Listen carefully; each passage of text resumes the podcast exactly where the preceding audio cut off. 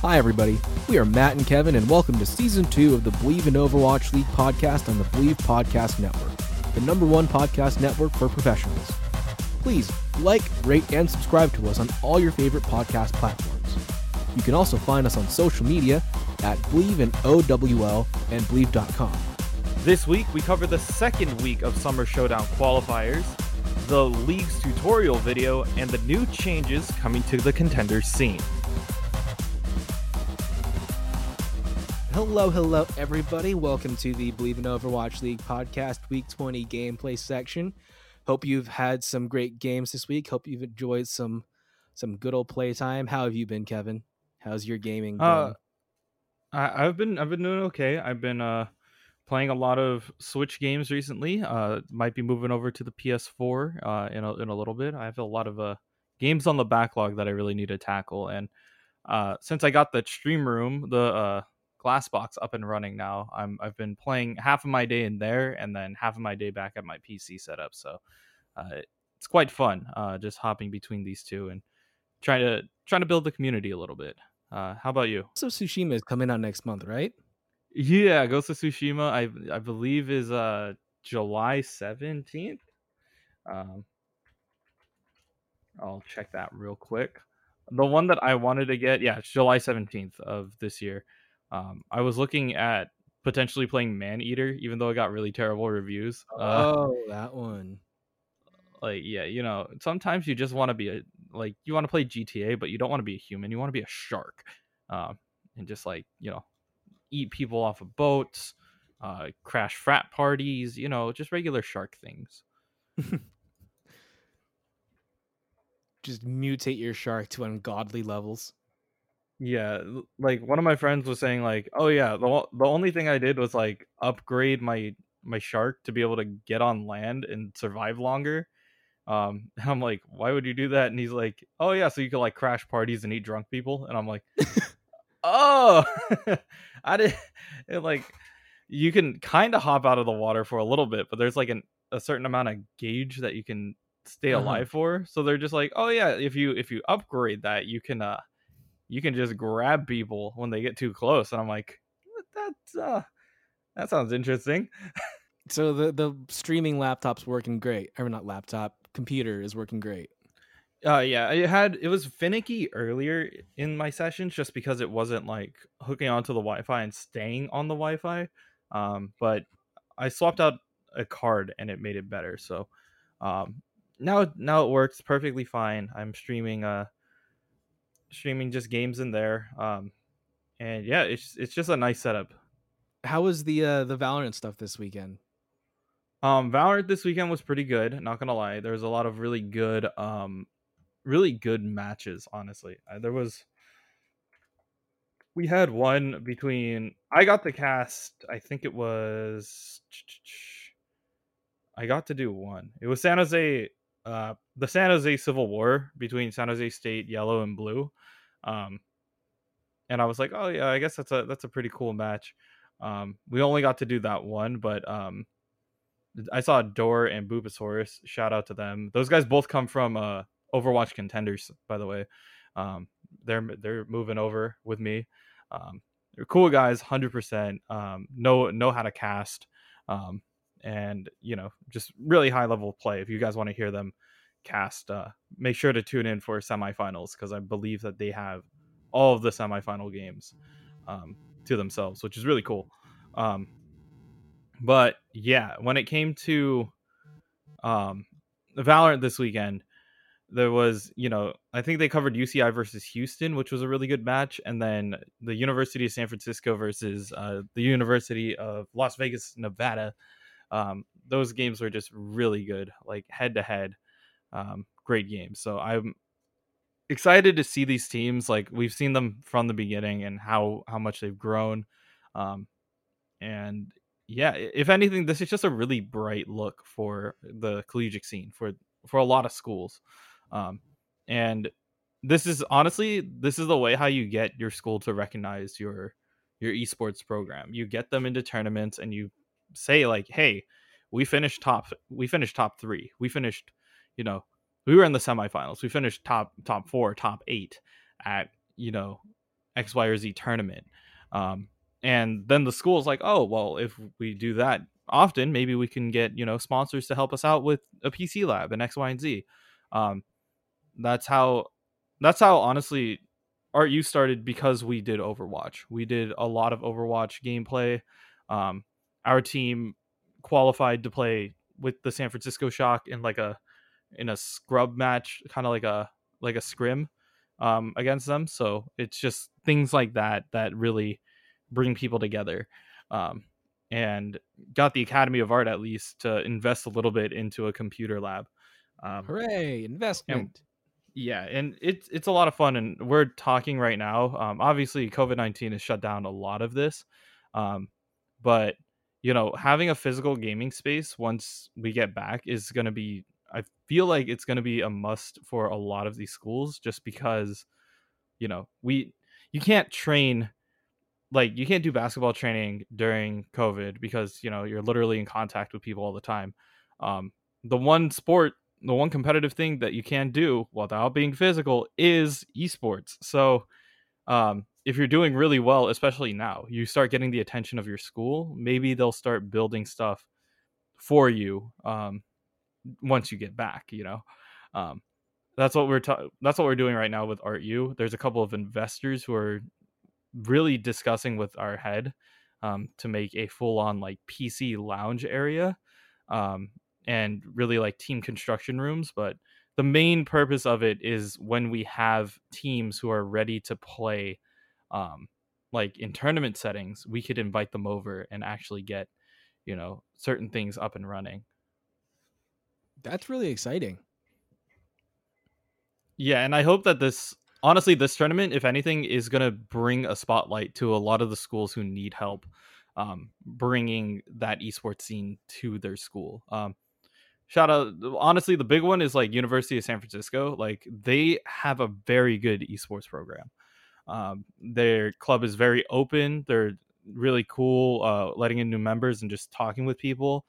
Um, but they don't really have a P C lab for them to all go to, um, where they train. They they train in their own house, and then they they go out to dinner uh, on occasion. They go to Kevin's Noodle House after a long day of scrims, and they just call it.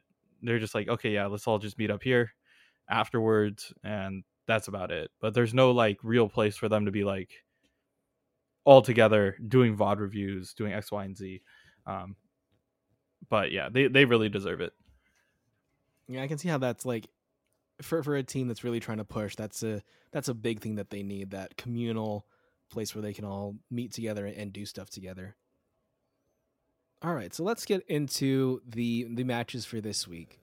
Um, so week twenty, this is the last week of the hero pools for the Summer Showdown tournament. So the next two weeks are going to be um, no hero bans, um, and it's. That's the last week of qualifiers and the week of the tournament. So last next week is last qualifying week. Based on how these teams perform with the four matches that they do play, they're going to be seeded, and we'll see where it goes from there.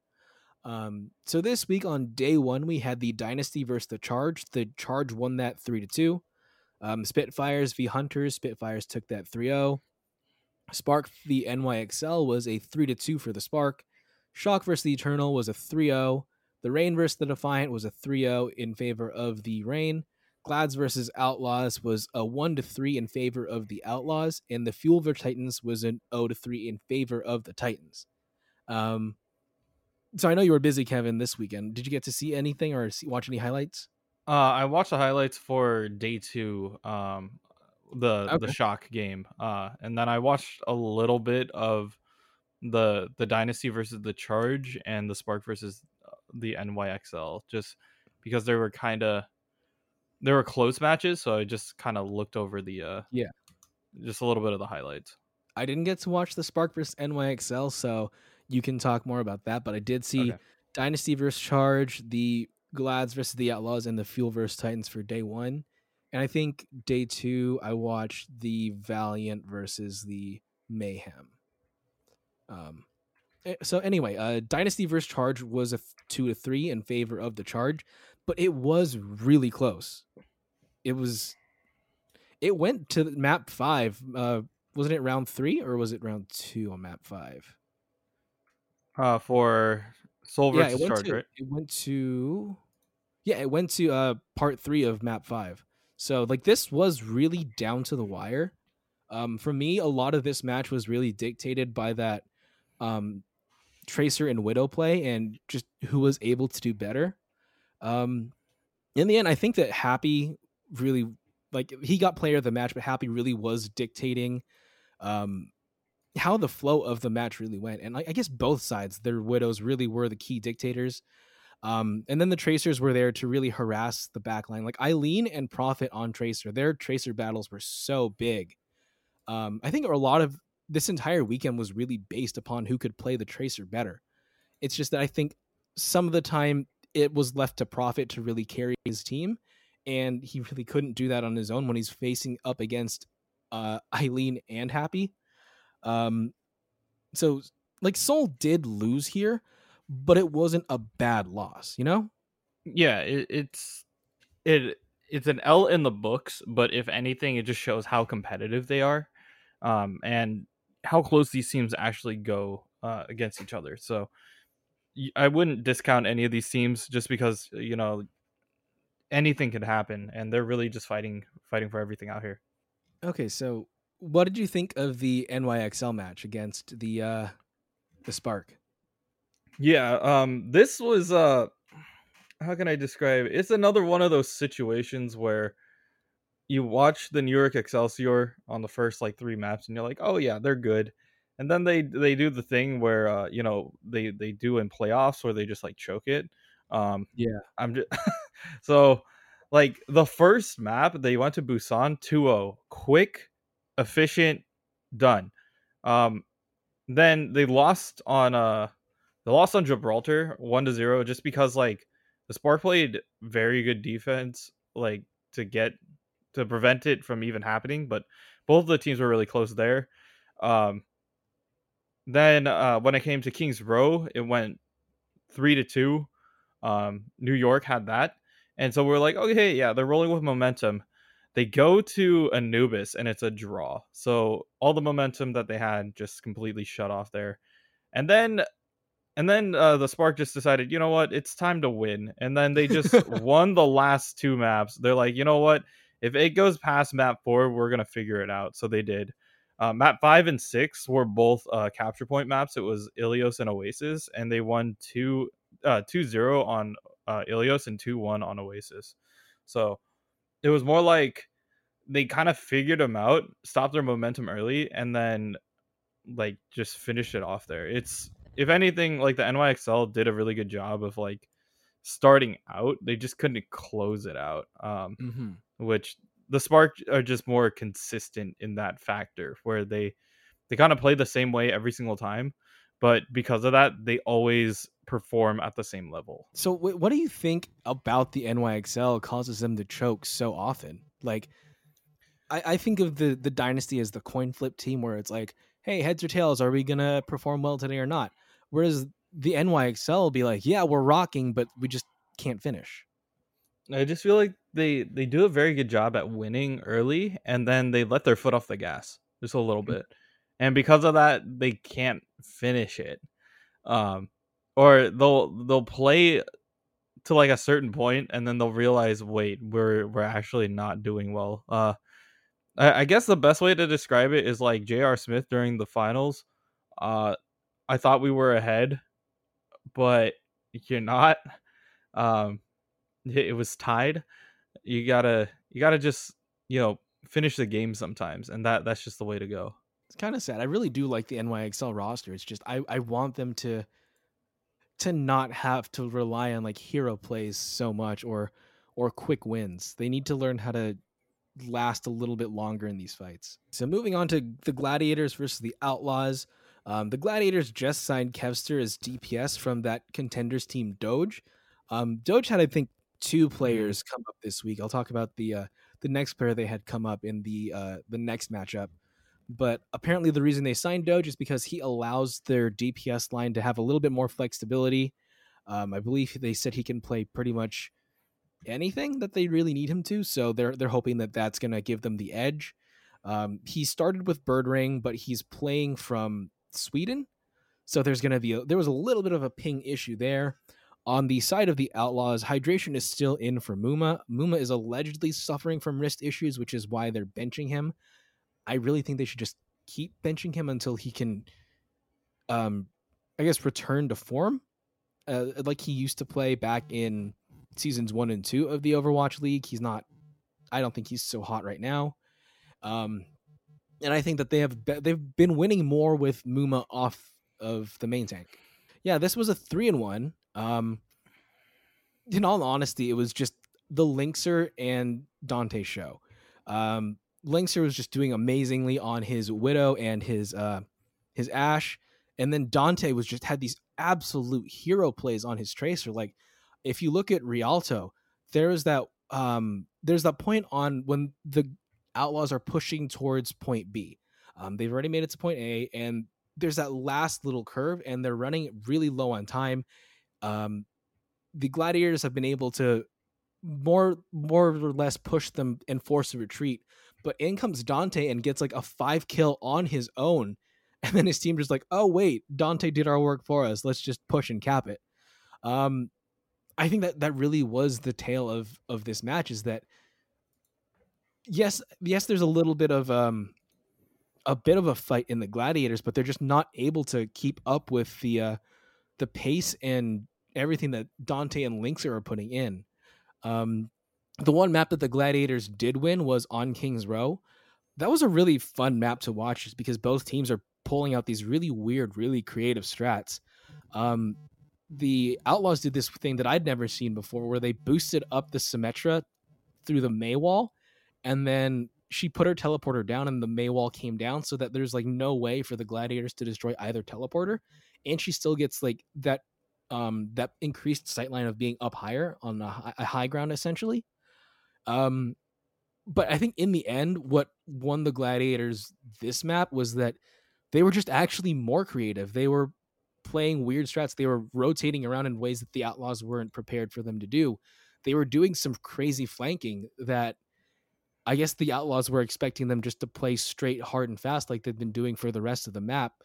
I mean, the rest of the match, but they didn't do that here, and just the Outlaws weren't able to to keep up with it. My only question is, like, why didn't the Gladiators keep this up throughout the entirety of this matchup?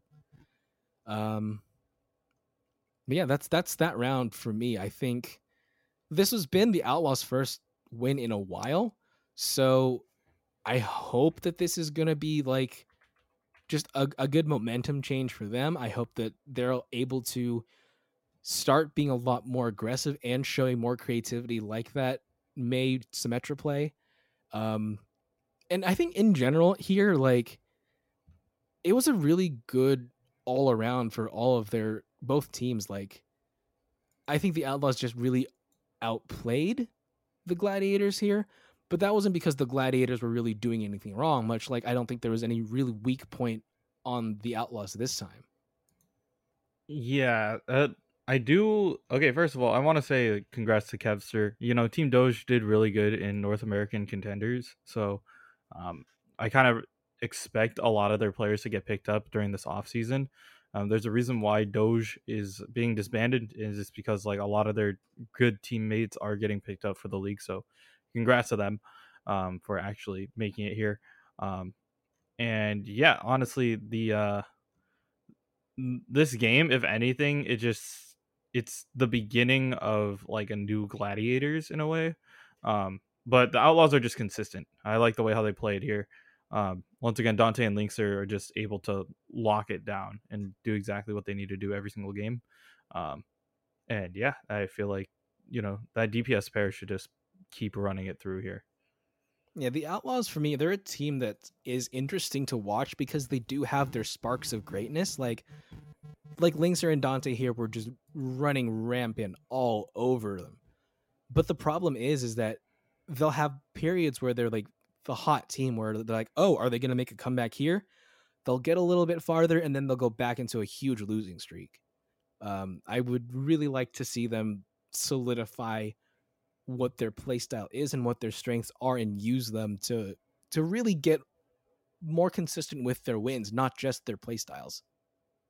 The last match that I saw for day one was the Fuel v Titans. And I would just like to say, just after watching Sideshow without his hair, it's really, uh, he looks like Megamind. I don't know if you've seen Megamind, the DreamWorks picture with uh, yeah. Will Ferrell. He looks like Megamind, except just not blue and without the facial hair. Yeah. Should probably get that fixed. Do we know why he shaved his head? Uh, I, uh, I I actually don't know. I It may have been a stream thing. Probably. If that makes sense. Streamers are always doing stuff. Uh, I mean, to an extent, like if you if you I mean if you get a if you get a five hundred dollars donation, you you can go bald too. Yeah, yeah. I mean, your hair will grow back. Um. Anyway, so Dallas Fuel have been on a losing streak. They had a little bit of life to them in the May Melee, but I they still lost. Um, a lot of people were, like myself, were hopeful that maybe, like, okay, they're they're starting to pick some stuff up, starting to get momentum. Maybe this is a new beginning for the Dallas Fuel. Fortunately, it doesn't look like that. Um, they swapped in Onigod off Decay, who they picked up Onigod off of Team Doge also. He's also playing from Norway, so he's also got that high ping there. During Watchpoint, the uh, desk team said that the reason why they're playing Doge, not Doge, why they're playing Onigod right now is they're, they're trying to use him as the future of this team. They're restructuring based around um, the team and what playstyle they want to do. Um, Onigod can play the Tracer, he can play Hitscan, he can play Projectile Heroes, so they're hoping to use that flexibility to their advantage. Um, and according to them, they're sidelining Decay um, so that they can get Oni to play. Uh, but again, there were the rumors that Decay has been benched because he benched himself so that he can play um, Valorant as much as possible.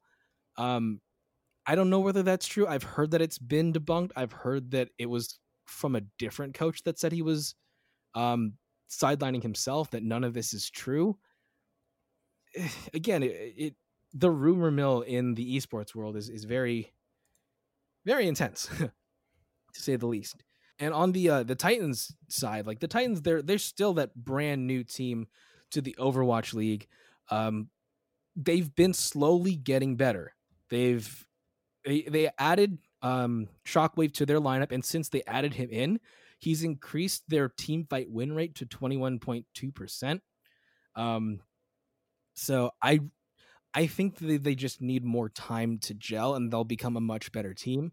Because watching this round, I mean, admittedly, they were going up against the Dallas Fuel, but watching Dalton and Shockwave play was, they they were significantly better than they've been playing in the past couple weeks. And also watching um, their tank line with um, Shredlock and who's their other tank? But watching their tank line did get significantly better than um than they have been. Um, I don't know. I think for uh, definitely for this round, it was that D P S play with Dalton playing the Tracer. He was a huge, huge distraction on their back line. Um, they took this one oh and three, which as their first win is, I think that must be a great feeling for them. They've got their first win and they did it in a sweep. I just I think that the Titans really need just more time to mesh. Um, listening to the interview with Rolf at the end of the match, he said that the team is less nervous now, now that they've had more time together. They're starting to get used to playing on that Overwatch League tier one scene, which we talked about last week. There, you mentioned, Kevin, that there is um, a difference in energy, attitude, and just overall feeling about playing when you're playing in between those two different scenes. Um, Yeah, he also said personally that Contenders was difficult for him to play, that he'd been playing there for so long and he expected to be pulled up to the league a lot sooner. Um, and now that the team is getting more comfortable, they're getting better at being more vocal with each other. They're working on keeping their confidence up. And I mean, if this is how they're going to start playing now that they're more confident, I would really like to see how well they do in the future. Because, I mean, this is a this would be like the proving ground for Contenders, because I'm pretty sure all of these players came from the Contenders scene. Yeah, it, it is the best way to really showcase the talents that they have, especially if they're climbing their way through. This would be a big uh, proving ground for them.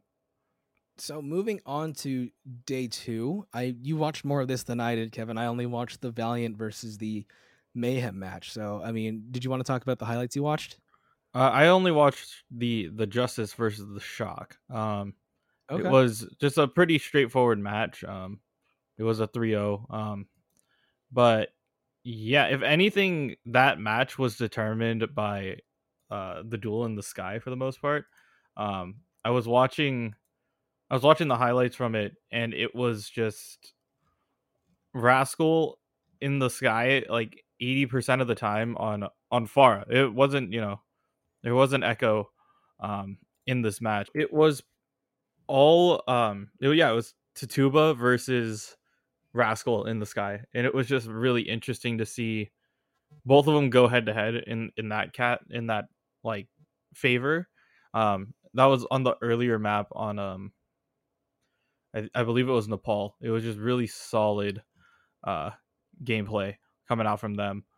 Uh, map two was Junkertown. They really pushed through them, and they uh, the Shock played a really good defense, and so they didn't really have to push it that far when they had to do the last one. And uh, once again, you know, Shock playing super good defense on uh, on Blizzard World. They were just able to cap that really quick.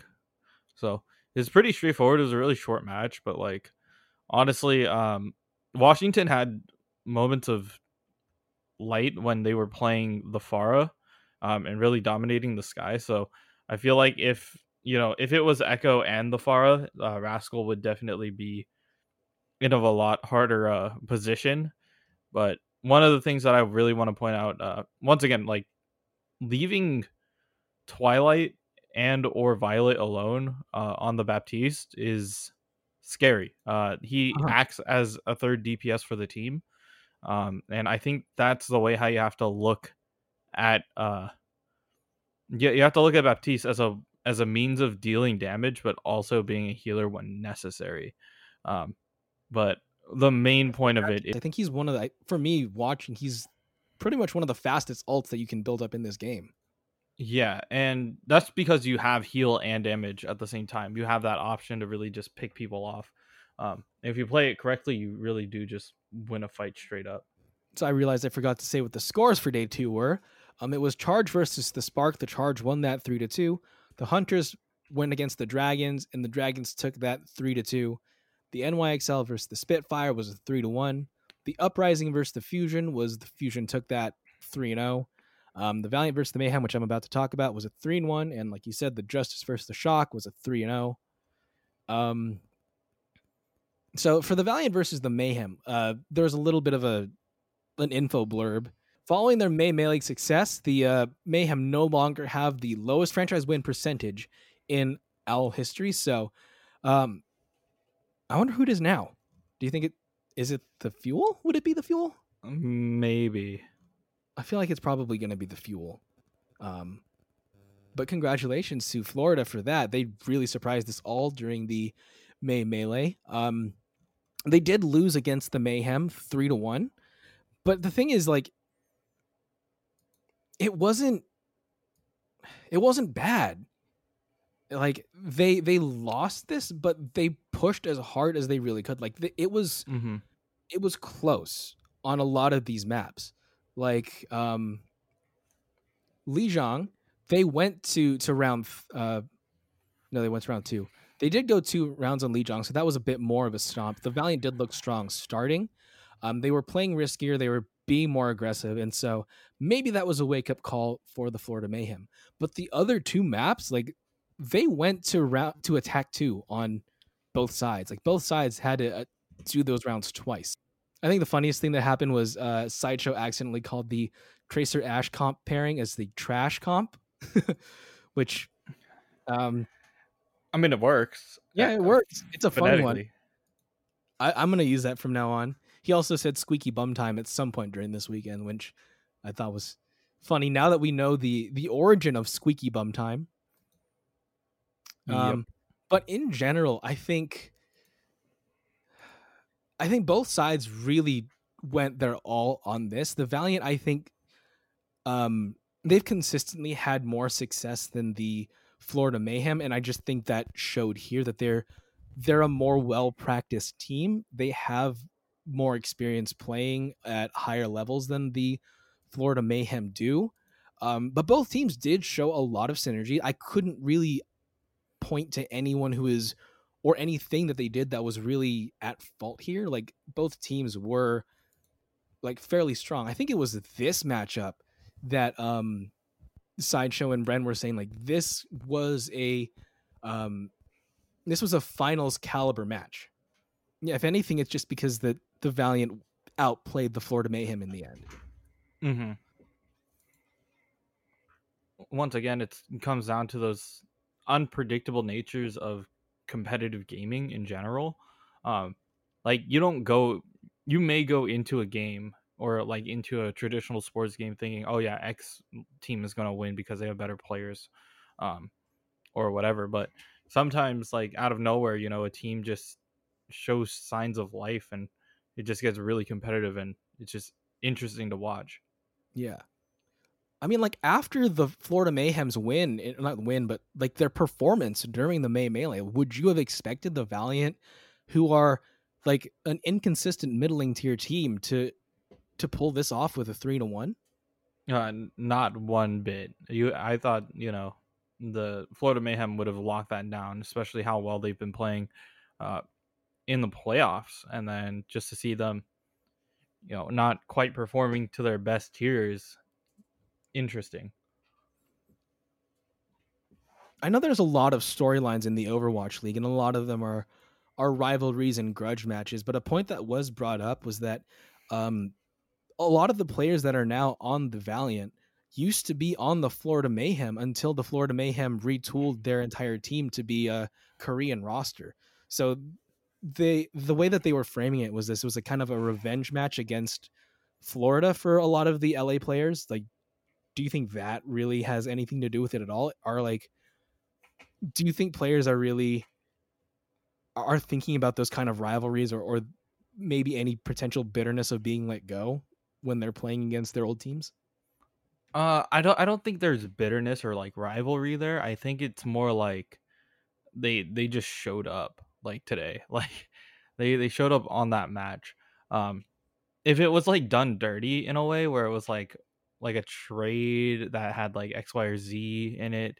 Um, and then just like proving to the other team, like, hey, we can, we can fight with you at the same time. You know, that, that becomes like a storyline where like you have old teammates um, who like want to, like, anybody from like the Vancouver Titans. Now, if they face off against each other, that's like, that's a little bit of a storyline. It's like, yo, we used to play together. Now we have to play against each other.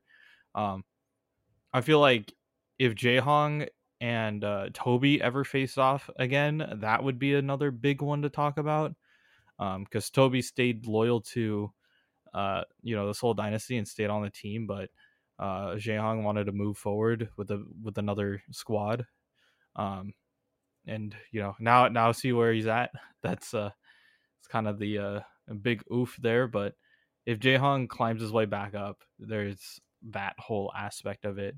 Um you know, just interesting storylines to see. Mm-hmm. Something that I've noticed, like, just in general with the Overwatch League teams, is that a lot of the time the lower tier teams, their their defense is a lot stronger than their attack. Mm-hmm. Do you can you think of any, like, do you find that this is true, or and if so, or if not so, like, what possible reason do you think there could be behind it? Uh, I do think it's easier to defend for the most part than attack, because there, it's just a rule that we have, at least for our teams and like the way how we play. It's when you're on attack, you have to initiate. You have to be the one to start the fight, um, which means that it's not one hundred percent certain or guaranteed. Um, compared to on defense, you get to react you get to play reactively, which is honestly a lot easier to to play it, instead of just having to worry about X, Y, and Z. So for example, if you're on offense and you're running at them, you have like uh Gravitic Flux uh and, you know, Orisa, and you want to combo that all together, right? um mm-hmm. you you do the pull, you do the you do the gravitic flux in the air, uh, but the other team has like a Baptiste or even a Lucio, right? What is the play? The play is like the second that they know that gravitic flux is going to happen and that you're going to get lifted, they know that they're going to throw immortality on the ground. Like, you know exactly what the play is and you can save it until it happens. Like, if a graviton surge comes out, you save your you save your transcendence or you save your beat drop for that moment because you know how to play into it.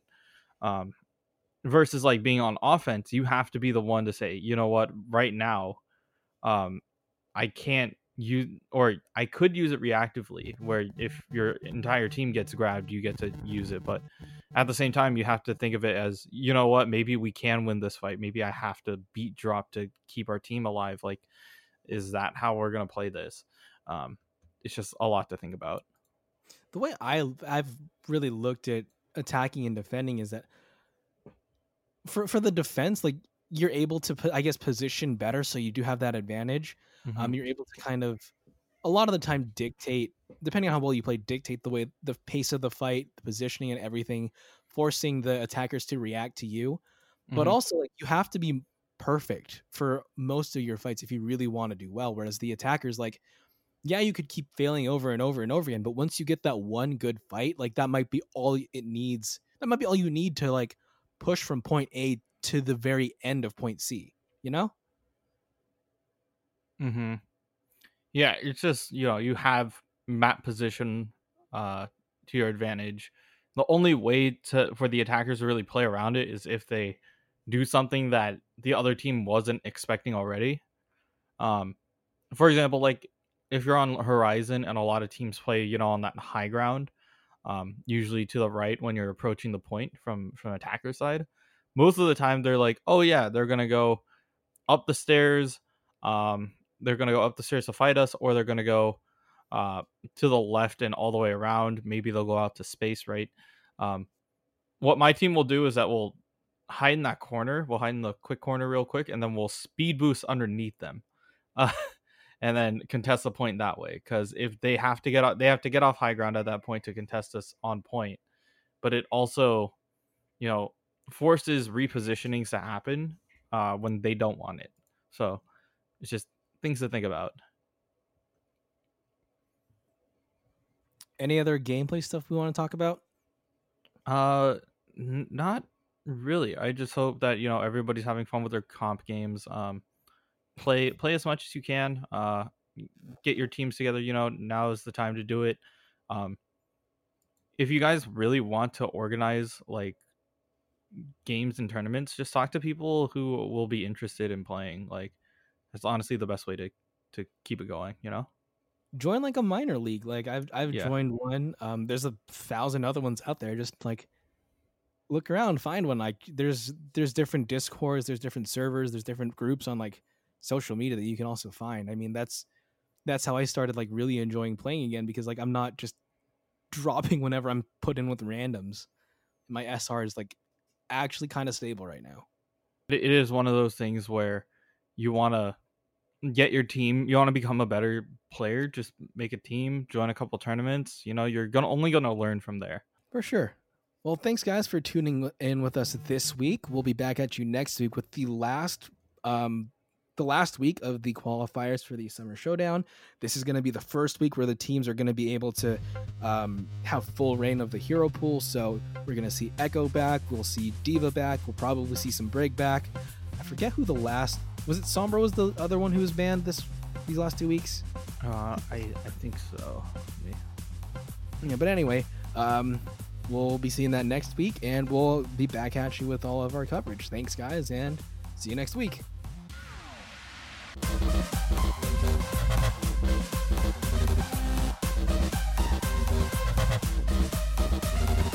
Next week, we watch the third week of Summer Showdown matches and any news that comes from the league. Thanks for listening to this week's episode. If you like what you hear, please like, rate, and subscribe to us on all your favorite podcast platforms, and follow us on all social media at Bleav in O W L. Questions or comments? Please send us an email at bleav in O W L at gmail dot com. If you'd like to advertise with our show, please contact our network at bleav dot com. Thanks for listening, and we'll see you next week.